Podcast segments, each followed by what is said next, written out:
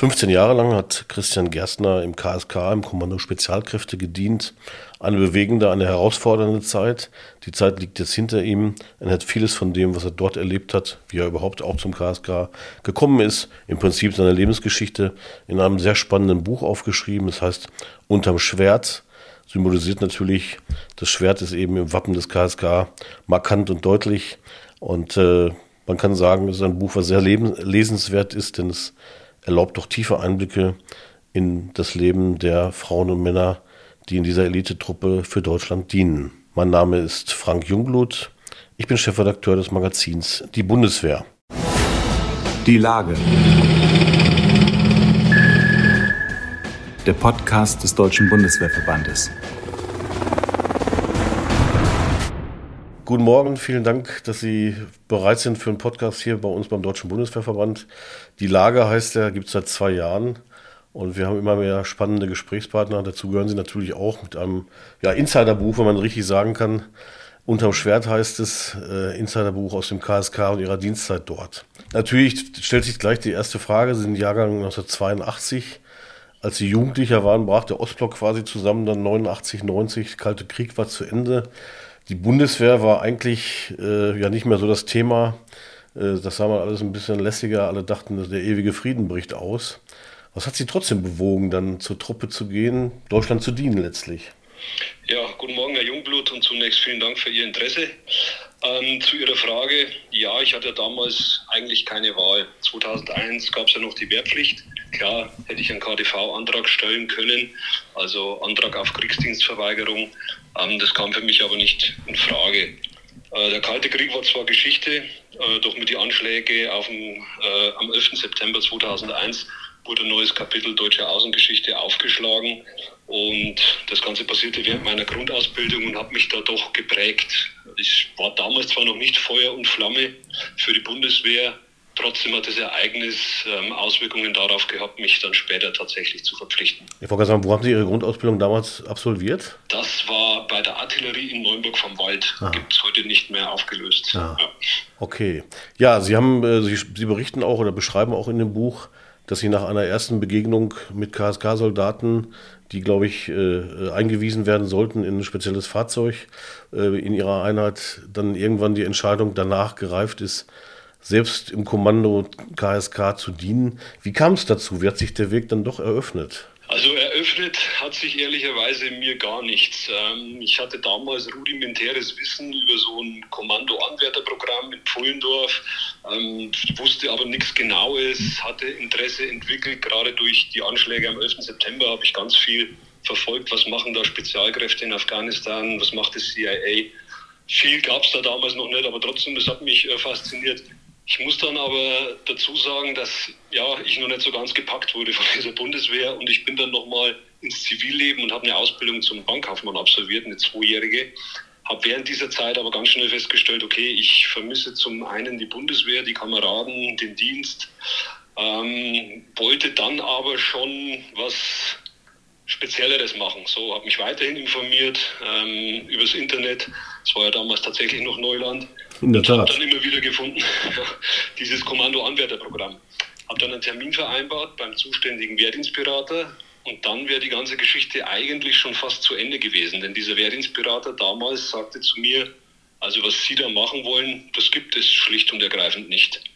Ja, somit war das Gespräch beendet. Ich bin nach Hause gefahren, war fix und fertig mit der Welt, dachte mir, aber ich konnte mir das doch nicht eingebildet haben. Ich habe das doch gelesen. Ja. Habe dann einen Termin ausgemacht bei einem anderen Wehrdienstberater, also quasi bei den Kameraden. Ähm, ich wusste, da gibt es noch einen, bin dann nochmal hin und der hat sofort gesagt, ja, das gibt's. Ähm, können wir machen. Also es wäre fast gescheitert.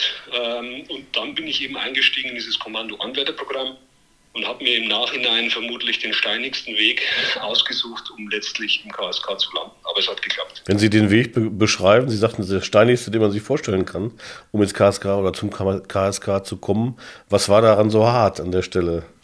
Ja, es war damals tatsächlich die, die Ausbildung äh, zum Fernspäher ähm, in der Ausbildungskompanie 209 in Pfullendorf.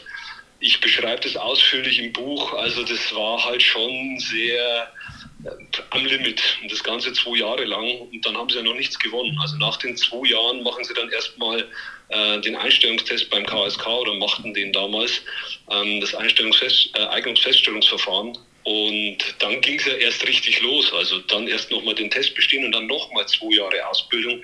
Und dann sind sie auch noch nicht fertig. Also alles in allem waren es fünf Jahre am Limit, wo ich glücklicherweise mich nie verletzte, nie den Mut ähm, oder die Motivation verloren habe.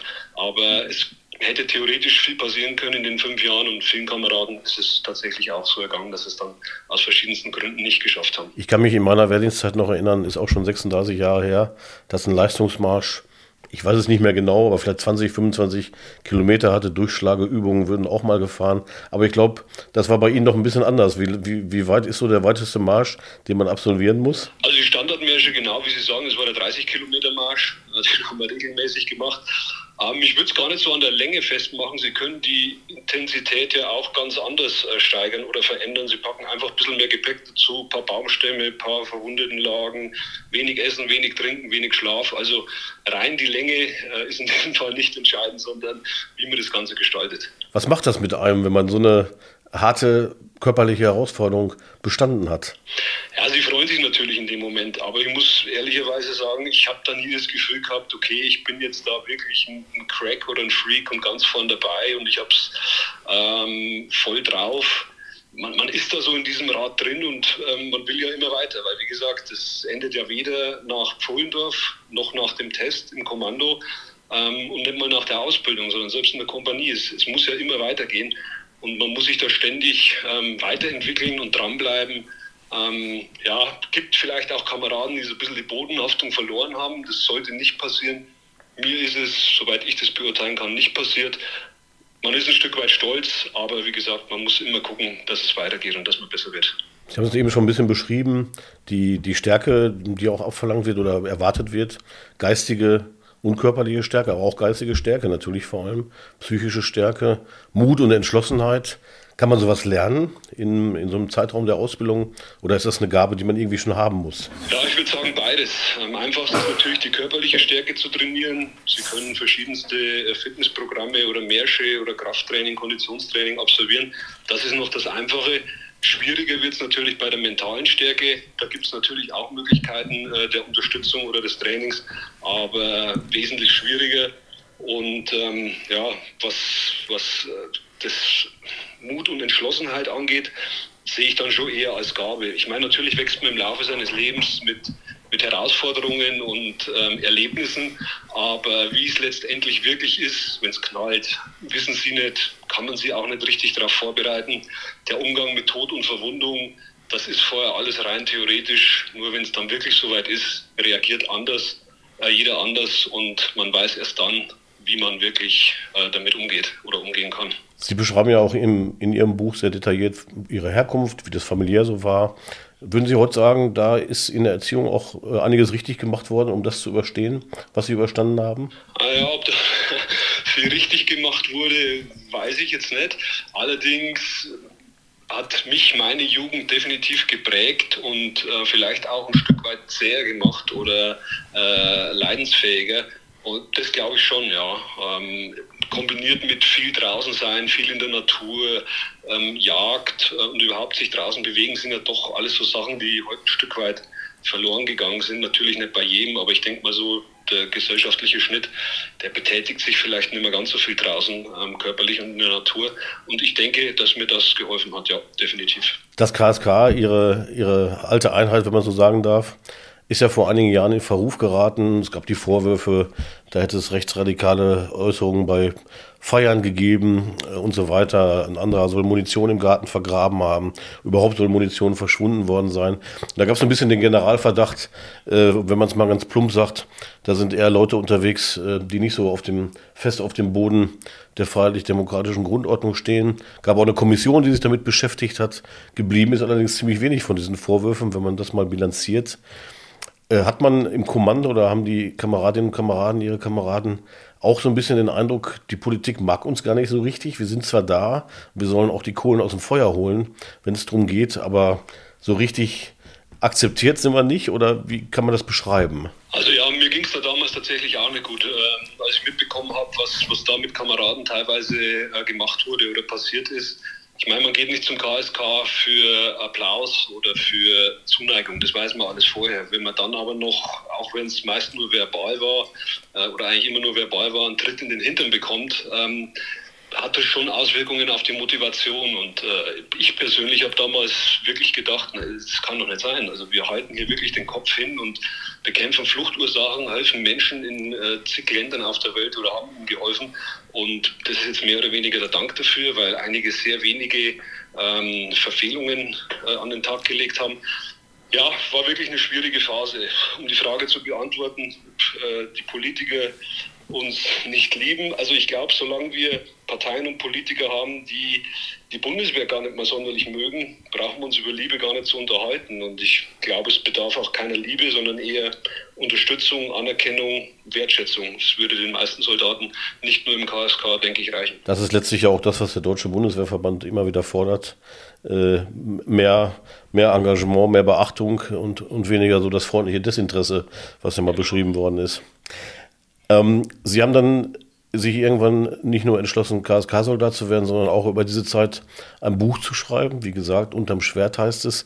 Wie kam es dazu, dass Sie sagten, jetzt schreibe ich das alles mal auf? Ja, geplant war dieses Buch tatsächlich äh, anfangs nicht. Ich habe begonnen, irgendwann mal meine Memoiren niederzuschreiben, so mehr für mich oder dann später mal für meine Kinder. Ähm, habe währenddessen natürlich schon einmal so ein bisschen gedacht, Mensch, könntest doch auch ein Buch schreiben in äh, Großbritannien oder in Nordamerika, da ist das gang und gäbe, da schreibt jeder zweite Operator hinterher ein Buch, findet auch jeder toll, nur bei uns, ja, war es auch noch ein Stück weit verpönt, muss ich sagen. Ja.